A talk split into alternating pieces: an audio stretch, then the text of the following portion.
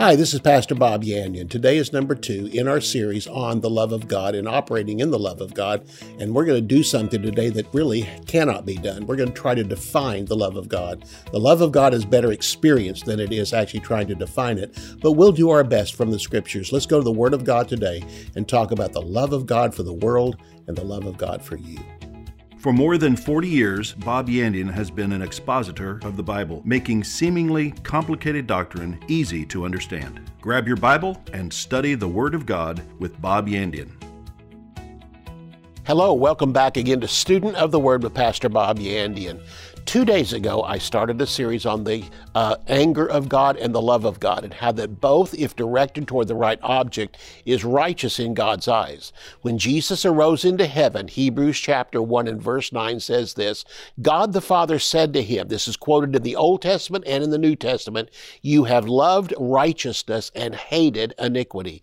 We should be lovers of the righteous acts that are done in this earth, preaching the gospel, ministering to the sick, sending people out to witness to other people. That is righteousness, but we also need to hate iniquity. I want you to notice something too. As a Christian, there is nobody we hate. We hate the works that people do, but we love the person. This is exactly why Jesus came to this earth. They were doing things that God hated, and God needed to change their heart because out of the abundance of the heart, the mouth speaks and the body does the deeds that it does. And God wants us to come back and have a different type of motive. And that motive will be the love of God. So, yesterday I switched and began to teach on the love of God as opposed to the hatred of God, which again, there's times when God hates, it's fine. It's in line with Scripture.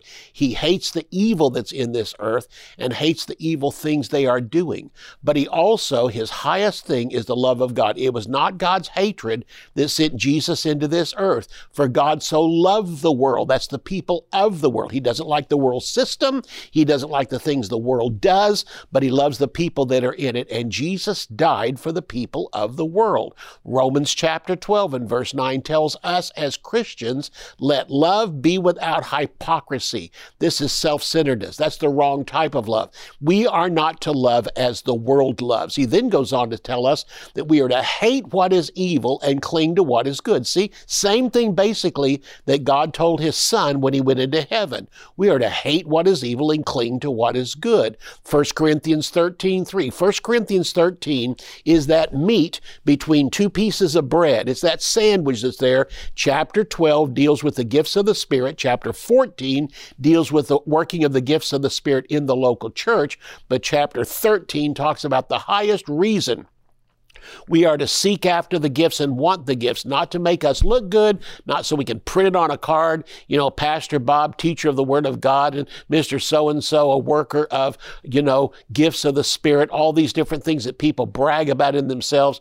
No, it says in 1 Corinthians 13 13, now abides faith, hope, and love. These three, but the greatest of these three is love. Love is the greatest thing, and again, the motive behind why God sent Jesus to this earth to die, and why we go out and preach the gospel also. And so we ended yesterday talking about the love of God, and today we're going to continue talking about it and go right on into defining the love of God, and then how it operates in our life as a Christian, and then how it operates within a local church. For those of you watching today for the first time, I'm a teacher of the Word of God. That's my gift, my love, my calling is to take the Word of God, and I've studied for years, just enjoying the Word of God, things that just explode inside of me. And for 33 years, I was a pastor of a church. Four years before that, I was a teacher at a Bible school. And today, I have this broadcast. I teach at different Bible schools and churches around the country and around the world. Just enjoy what I'm doing. I love what I am doing. And I just feel such great release whenever I'm able to teach the Word of God and affect the lives of people around me. And the greatest thing I think even happened after we got people, so many people saved in our church. We saw so many of them that attended our church went out around the world and became missionaries, became pastors became Bible school teachers. I mean, the list goes on of things that were accomplished by people who attended our church. And not that I'm bragging about our church above anybody else's, because it's the word that made the difference, the love of God that made the difference, the openness to the gifts of the Holy Spirit. Those are things we had. And again, this is what caused the church to grow. Now, for those of you that are watching today, for say you've watched for quite a few times, welcome back. And for those of you that are partners with me, I thank you. If you would like to become a partner with me and help this broadcast to expand, expand all the things we do with the broadcast, buy new equipment, then you can become one. And uh, just simply go to my website, bobyandian.com. You'll find a place there where you can become a partner with me. And believe me, I thank you in advance for becoming a partner, joining me every month in your prayers, your commitment, and also your giving. Because again, God supplies everything we need from heaven, but He doesn't supply money from heaven. He is not a counterfeiter. No, this in this area, people give into the ministry, and this is a way for you to participate in the ministry. Your giving makes you as if you worked right here in my office. It's the same thing. You are helping us to get the gospel out and you're helping us to get the teaching out to where lives can be changed. So again, bobyandian.com, you'll find a place there where you can become a partner with me. I have a quick testimony to give, and this one says, and this one comes from Lena, and she said, the word that you gave on the day I washed at that exact moment was exactly what I needed. Thank you, Lena, for telling me that. Again, what a great blessing. So let's talk about the Word of God again and the love of God that's shed abroad in our heart. And we grow in love. The more you understand about the Word of God, the more you should grow in love toward people and getting the gospel to them. And realize again, we've been left here on this earth for one important thing. Oh, there's many other things we've been left here for, but the highest one is love. Again, that God has given us faith, hope, and love. And the greatest of these is love love. So operating in faith is wonderful, but listen, love is the most important thing. It's what drove God to send Jesus to this earth. It what it's what drove Jesus to come to this earth to minister to people and then even go to the cross. Just before the cross, he said, Father, if it's possible, let this cup pass from me, but nevertheless, not my will, yours be done. His love for God became, it was that strong. Your love for God should actually get to the point where it's so strong, your desire is to spend the rest of of your life witnessing, affecting other people's lives, and making disciples out of those who have received Jesus as Lord and Savior. I want to make just a quick comment on that. When Peter and John were at the gate beautiful, and uh, they laid hands on that man that was there and he'd been uh, paralyzed all of his life and was just laying there begging money, whenever this man began to walk and leap and praise God, he accepted Jesus as his Savior. Healing came into his body and he began to leap like he had never leaped before. It says, after that, he followed them into the temple.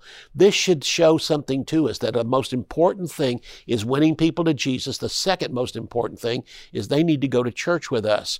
Getting people saved is the first thing, but then making a disciple out of them comes as they follow you into the church. They need to come to the church because the primary call of the church is not just getting people saved. That's a call, and that's a great call, a high call. But the next reason why, and really takes up more of the reason why the church is there, is to make converts into disciples of the Lord Jesus Christ. So, again, it comes back to this there's no definition of love given in our passage, only the characteristics of love that we have quoted before this time. So defining love gets a little hard because it's so far above us, especially God's love. Love is just that, that thing inside of us. It's tangible. We can sense it. We can feel it. We know it's there. And love really is a person, for God is love. The moment I got born again, the Holy Spirit moved into me, and the love of God is shed abroad through the Holy Spirit out of my heart. And you know where it's shed to? The first thing is toward people that don't know Jesus as Lord and Savior. I'm going to say it again. The most important thing God gave us in this earth was that love for people. Getting people saved is the highest priority of our life. It's why the Holy Spirit was given. You shall receive power after the Holy Spirit has come upon you to be my witnesses. Why, the gifts of the Spirit are to be mainly used in the winning of souls, not just in church. Thank God we use them in church. Thank God we lay hands on the sick in church. Thank God we have prophecies in church. And thank God we operate in these gifts in the church. But the most important place they are given for is to win people to the Lord Jesus Christ. Whenever Jesus was in his ministry, uh, he prophesied one time. And uh, he told one of his disciples there, he said, I saw you sitting under a tree. And he said, You must be the Son of God. And through that, that simple word of knowledge, he received Jesus as Lord and Savior. The woman at the well, she said, I, you know, I don't have a husband. He said, You're right, you don't have a husband. The one you're living with now is not your husband. You've had five husbands before this one. She said, You must be a prophet. And so she accepted Jesus as her Lord and Savior, ran into town and brought back a multitude of people that received Jesus too. So beauty defined is beauty destroyed. I want you to understand this. You cannot define your love for your wife or your children. You can only enjoy its benefits and enjoy the fact that it's there trying to describe love almost again takes it away. Uh, beauty defined is beauty destroyed. A kiss defined. This is what happened one time. A person was saying, "Have you ever heard the scientific definition of a kiss?" I said, "No, but I enjoy a kiss. You know, when my wife and I kiss each other, I really enjoy it." He said, "Let me give you the scientific definition of a kiss. A kiss is an anatomical juxtaposition between two orbicularis oris muscles in a state of contraction." I had him write that down. But you know what? After you study you go, wow, he took all the fun out of it. Well, trying to define love takes away the meaning of it.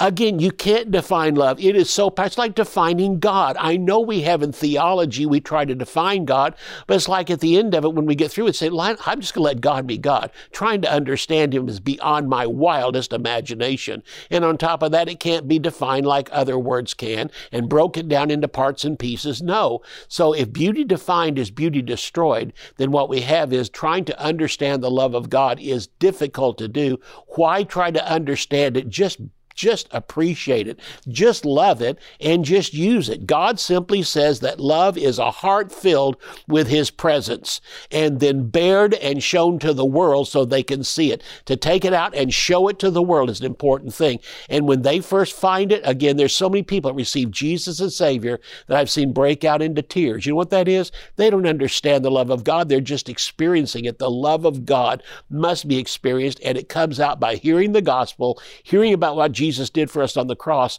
then after that is brought out by us receiving the Word of God on a daily basis.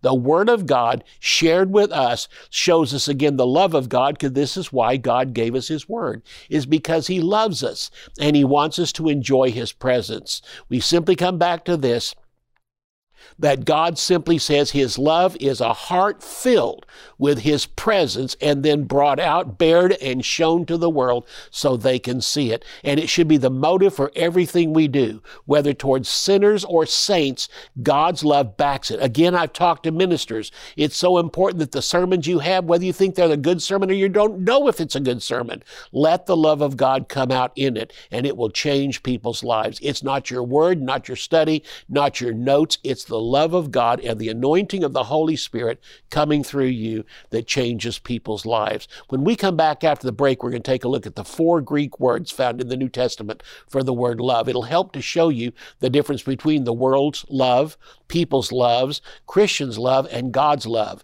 as we take and break them down. Again, we're offering the book on my book, on the book of Hebrews. It's a great blessing. It's where we started in the book of Hebrews, and you're going to be blessed. The announcer will tell you how you can have a copy of it for yourself. March the 7th through the 9th, I'm having my ministers' conference in Tulsa, Oklahoma. Joseph Z will be joining me, and I want you to join me too, no matter what phase of ministry you're involved in. March the 7th through the 9th. The first Hebrew believers turned Jerusalem and the world upside down. But in 70 short years, they had become bogged down in legalism by mixing Judaism and Mosaic law with their faith. This tainted doctrine crept into the rest of the church and provoked Paul to respond with an intricate and astounding revelation of Jesus Christ. In this New Testament commentary on Hebrews, Bob Yandian employs historic, biblical detail and subtleties in the original Greek to dissect Paul's brilliant argument for the superiority of Jesus Christ, the mature believer's walk, the reality of authority, and the importance of faith. To order this New Testament commentary on Hebrews, visit our website at bobyandian.com. Theology Simplified is a practical guide to foundational biblical truth. Basic doctrines are not difficult, but easy to understand. They often become disguised as complicated or deep sounding words, but the definitions are simple. Pastor Bob makes complex theological concepts clear and practical. Eight crucial doctrines are demystified redemption, justification, sanctification, reconciliation, predestination, election, propitiation, and glorification. These eight precepts, essential for all believers to understand, come to light as you read and arrive at a deeper understanding of the finished work of Jesus Christ. To order Theology Simplified, visit our website at bobyandian.com. Bob Yandian Ministries is training up a new generation in the Word of God. Because of your generosity, this teaching ministry is able to change countless lives. You will never know until you get to heaven how many people received Jesus, were filled with the Holy Spirit, healed, or found God's will for their life through your support and prayers. If you would like to become a partner with Bob Yandian, visit bobyandian.com and click on Partnership. There are four Greek words for love. The first one I want to bring to is the word eros. It's actually where in the English we get the word erotic. And uh, this word is so based in its definition. I mean, it's, it's as low as you can get. It's not even used in the New Testament, but it was a Greek word for love. And it was translated love, but really, probably erotic is the best term for this. It is not really a love, but it's but a sexual desire on the inside. And in most cases, it's not used in the right way. You know, to have a desire for your wife, a desire for your husband sexually is fine, but eroticism is has no place in the Christian life. And and the world uses it to draw us in. So again, it has the wrong connotation as far as God's love is concerned, so it's not found there. But the other three are found. The next one is the word philos, and uh, Philadelphia comes from this, the city of brotherly love, and that's exactly what the word philos means. It is brotherly love, companion love, friendship love, and used toward people. Uh, bad or good, and is often used for the love of money. And so philos here in this word of scripture, in the word uh, here used in the scripture, deals with our love toward each other and our love toward the objects of life. And again, the love of money is fine, but the love of money, if used in the wrong way, it's the desire for money only. No, it's our right to desire money. It's our right to use money in the proper way. But again, philos is the word used there for that. The word storge uh, S T O R G E is the word for family love, community love. And this is love within a family or love within a community, love within a church. And this is the type of love we have when there's a community around a good reason and a community around good values. And so the word storge is used there. But the highest word for, for love is agape. And this is the love that comes only from God. And even if we displayed in our life, the source of it came from God. It's not based on the character of the receiver. It's based on the character of the one giving the love. And so when God shed his love toward me, it wasn't based on me, it was based on him. There was nothing in me to love, and yet God so loved me because he chose to love me. Agape is, first of all, a chosen love. You choose, God chooses used it toward you and you choose to use it toward the people of the world or even Christians that may be carnal or Christians that are doing fine. It's a love that we give toward people, all people. And so agape is the love again that comes from God, not based on the character of the receiver, but based on the character of the one who gives it, and that is your character. Love of others is a visible display of spiritual maturity. I'm going to say that again. Love of others is a visible display of spiritual maturity. As we grow in love, listen, when you first get born again, you just love Jesus, you love God, and after a while, I mean, you might be looking around at others, you think, yeah, yeah, but after you begin to grow in the things of God, a love begins to develop in you for other people. This is what drives you to become a disciple of the Lord Jesus Christ. The best disciples, the best ones who win souls for others, is not new converts. A disciple comes after the person has grown, and the disciples are the best ones to witness. Why? Because they have a love inside of them toward people that is that has grown. Oftentimes, when a new convert begins to witness is simply out of enthusiasm. They just had this desire to go tell somebody what happened to them. And that's wonderful. But the best type of love you can have and the best motive behind witnessing is a genuine love for other people, a desire to see them have eternal life, not just have your experience given to them. So again, whatever drives us to witness to people, witnessing is the highest thing we're called to do. But the motive behind our witness ought to be a love for them. And that love comes as we study God's word and find out what God did for us. And then the next thing to realize he did it for every person. So love of others is a visible display of your spiritual maturity. 1 John chapter 4 verses 7 and 8. Beloved, let us love one another. For love is from God, and everyone who loves is born of God and knows God, and he who loves not knows not God, for God is love. Now that's a long verse two verses of scripture, but I simply want to point out to you that this is describing love. Beloved, let us love one another. Now, in this one, not only is he talking about love toward uh, others to get them saved in the verses before this, but in this verse, he's also saying here, we need to love each other. And sometimes Christians don't have much love for each other. I've known people that would love to go out and witness to people and get them saved, but they have no desire for them after that, no desire to see them grow. And our desire should be not only to get them saved, but like we talked about, let them follow us into the temple. We need to take them into church.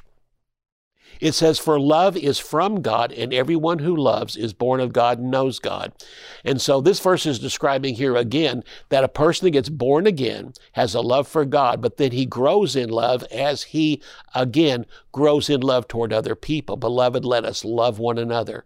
And so the important part is that love toward God needs to expand toward each other. And we not only love the world and want to see them saved, but we also love our brothers and sisters in church. That's what this verse is talking about. In 1 John 4, verse 7 and 8 that we just quoted, it's a verse that John wrote to the people of his church that he pastored. I'm going to give you some qualities of the outward display of divine love. These qualities that I'm talking about, we're not defining love. Again, I told you it's almost impossible to define love.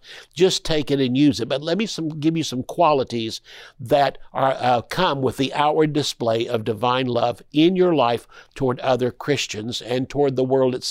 First of all, the first quality of love is this it's not hasty, it waits patiently on the Lord who will right all wrong. And that's why the Bible says you have need of patience. And after you've done the will of God, you might might see the end result. So, the quality that comes the longer we walk in the love of God, we realize something. God has been patient with me. I need to be patient with people. I need to be patient with the pastor. I need to be patient with others in the church. I need to be patient with my Christian friends around me. And most of all, I need to be patient with me. If God is patient with me, then I need to be patient with me. Not all my prayers are going to be answered in the next five minutes or the next five days. There's been prayers that I have prayed that literally didn't come to pass for years after that. And we are even told in the heroes of faith in the book of Hebrews that these all died in faith and did not see the answers to their prayer come to pass. In fact, Abraham, his things that he prayed for and God told him have not even not come to pass yet and will not come to pass until Jesus Christ is sitting on the throne in Jerusalem. Number two is love is not inconsiderate. It's benevolent, looks for the best in others. And how many times do all we see in people is their problems and things like that? We need to look for the best in them and to actually stop and say, there must be something good in them. If I look hard enough, I'm going to find out that they do have kindness they do have goodness, and this is really what the results of love are in us. It makes us kind, it makes us full of goodness, it makes us constructive, and it helps to us to build up others. And again, to see them in the same light that we see ourselves. We know God so loved us, we know that God is patient with us, but oftentimes we lose that in looking toward others because we run out of patience with them. Again, we need to develop patience. I think that's one of the greatest things in the Christian life is developing patience. I often admonish young people. You know, uh, they often say, "Well, I'm gonna, I'll learn this. I'm just going to keep on studying God's word and learn it." But I can tell you something, young person. One of the best things you can do is go to church and sit beside an older person. Just ask them if you're going through things in your life. Ask them what they did, and probably one of the major things they're going to tell you is just, "Honey, be patient." Put the word to the test, all these things, and eventually it will come to pass. Don't get, you know, pushy and start getting upset that it's taking so long. You'll find out that when God answers it, you still have plenty of time to live it out in this life. And so that's an important thing to understand. And oftentimes I've had people, you know, that come to our church and say, man, I've learned that. They'll say, look, I've learned what you're talking about. It took about 20 years for me to finally learn it. My attitude is this if you'd have come to church, you probably could have sat next to somebody, an older person, asked them about it, and in 20 minutes they could have got you the answer that you've taken 20 years to look for. This is why church is so important. Young people and older people working together, sitting together, living the Christian life together. We have so much to offer each other. For young people, we need your strength. We need your vision. For older people, you need our wisdom and you need our finances. That's why together we can all work together and make a church so great. Next of all, love is not jealous. It rejoices with those who receive honor. You can be provoked to do better because of what other people are doing, but don't compete with them. Don't let love become a competition between you and someone else. Give them some room, give them some honor. And when they are blessed, don't say, well, my turn should have come. Your turn will come. In the meantime, rejoicing with someone else who got the things they were desiring will help to open you up and probably even speed up the process of your desires coming to pass. Next of all, love is not boastful. It appreciates and gives credit to those who contributed to your process of success in life, your maturity. I mean, there's people, I, there was a guy in my class when I was in high school and bragged about it all the time. His father was one of the leading attorneys in the city. He said, My dad is a self made man. He's a, that was his favorite term. My dad is a self made man. And it took me years to finally come to this realization because those words he said rang in my ears. I thought, No, you're not. You didn't birth yourself. You didn't feed yourself. You didn't change your own diaper. You didn't raise yourself. That was your mom that, that uh, deserves some appreciation and then the things you learned in life about, you know, working and, and having a good outlook on that came from your dad. Then those, you didn't teach yourself, you had teachers. You didn't, you know, get your own first job and you didn't run the place. No, you had bosses that showed you what to do. You've read good books from writers and you've read God's word. It comes back to this. You are not a self made person. It took people, God leading them into your life to make you such a blessing. The next one is, is love is not anxious to impress or show off looking for applause. Quit looking for people to notice you and start noticing other people. Start appreciating the people that are around you, and your appreciation will come. Love is not arrogant. It's not puffed up. It's humble. It doesn't carry an inflated opinion of yourself and your own importance. It sees the opinions of others and the importance of others that are around you. Love is not haughty. It's gracious. You're not as important as you think you are. Love is not rude. It's courteous. And it never needs to look down on other people. It doesn't behave itself unseemly. It has good manners. There's no need to try to draw attention to yourself. You should be looking at other people, drawn to them. And through your giving, it will come back to you good measure, pressed down, shaken together, and running over the things that you're looking for out of people in your life. Next of all, love is always polite, respecting others and respecting their rights. Love is not selfish, not seeking its own. It's not provoking itself. What is in this for me? Who cares what's in it for you? Your greatest blessing comes to see when other people get blessed by God, knowing that the God that cared for you also cares for them. And finally, love is not irritable. It has a good temper. It's not touchy. And so it's not vindictive or resentful. What happens is love simply looks at others and has a great uh, desire to see them blessed. And when they are blessed, it doesn't get upset. It doesn't look at yourself and say, When's my turn going to come? It's going to come at the right time. In the meantime, thank God other people got blessed. Thanks for tuning in today. We'll see you next time. You can order resources, become a partner, or browse free articles and podcasts. You can also join our mailing list and receive weekly devotions and the latest ministry updates. Visit bobyandian.com. To contact us by mail, use the address on your screen. Thank you for watching today's broadcast. We'll see you next time on Student of the Word with Bob Yandian.